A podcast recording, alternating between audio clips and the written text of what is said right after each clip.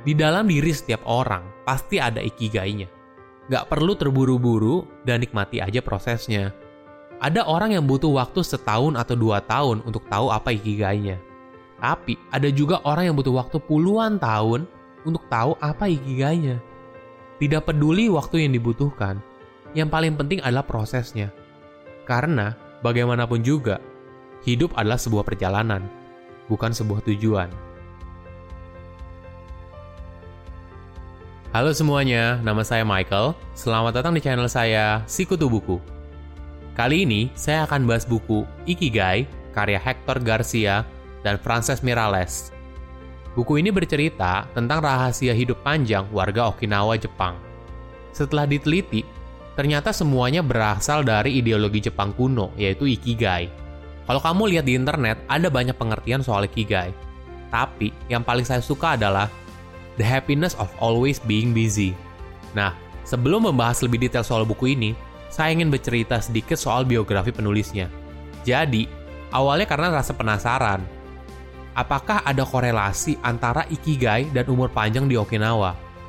Hector yang merupakan software engineer dan Frances yang merupakan seorang penulis, mereka mewawancarai 100 orang yang ada di Ogimi, sebuah desa yang terkenal karena warganya berumur sangat panjang bahkan mencapai lebih dari 100 tahun, tapi kondisinya masih sehat dan bugar. Jadi, apa sih Ikigai itu? Dalam menjelaskan Ikigai, biasanya akan lebih mudah jika menggunakan diagram.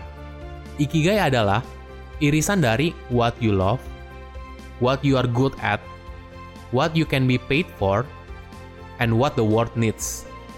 Kadang, ada miskonsepsi Ikigai hanya soal karir atau profesi, tapi jauh lebih daripada itu, Ikigai adalah semacam way of life atau kompas hidup seseorang.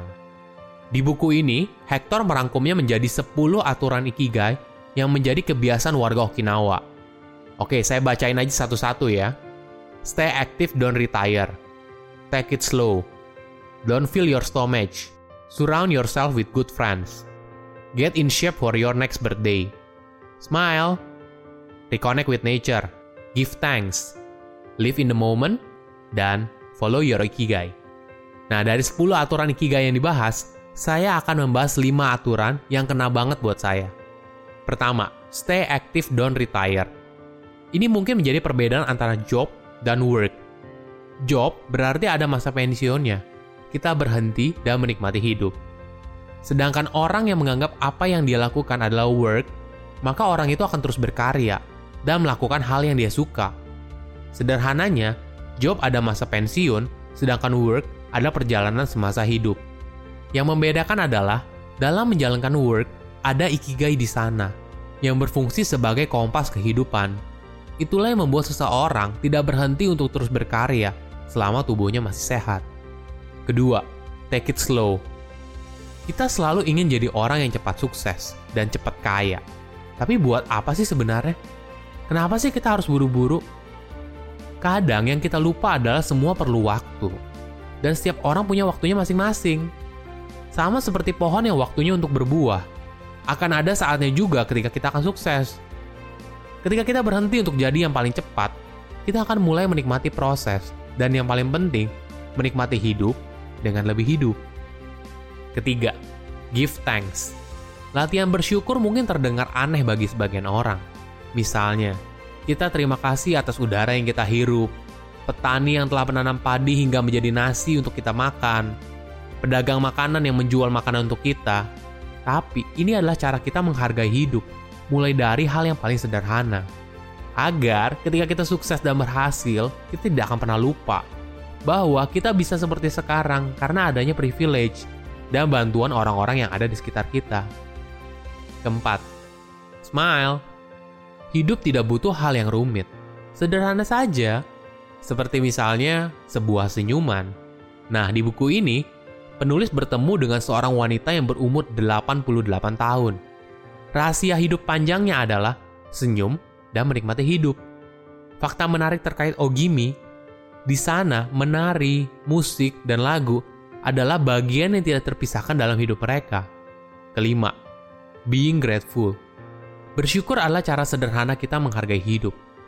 Ini adalah awal yang baik untuk memahami bahwa untuk bisa hidup dan bernafas adalah sebuah anugerah. Kadang kita sibuk melihat rumput tetangga yang kelihatannya lebih bagus, dan kemudian kita iri. Akhirnya, rumput sendiri malah nggak pernah disiram. Padahal, kita lupa, kita punya rumput saja udah bagus, dibandingkan orang yang nggak punya rumput. Di dalam diri setiap orang, pasti ada ikigainya. Nggak perlu terburu-buru dan nikmati aja prosesnya. Ada orang yang butuh waktu setahun atau dua tahun untuk tahu apa ikigainya. Tapi ada juga orang yang butuh waktu puluhan tahun untuk tahu apa ikigainya. Tidak peduli waktu yang dibutuhkan, yang paling penting adalah prosesnya. Karena bagaimanapun juga, hidup adalah sebuah perjalanan, bukan sebuah tujuan. Silahkan komen di kolom komentar insight apa yang kalian dapat ketika baca buku ini. Selain itu, komen juga Mau buku apa lagi yang saya review di video berikutnya? Saya undur diri, jangan lupa subscribe channel YouTube Sikutu Buku untuk versi animasinya. Bye bye.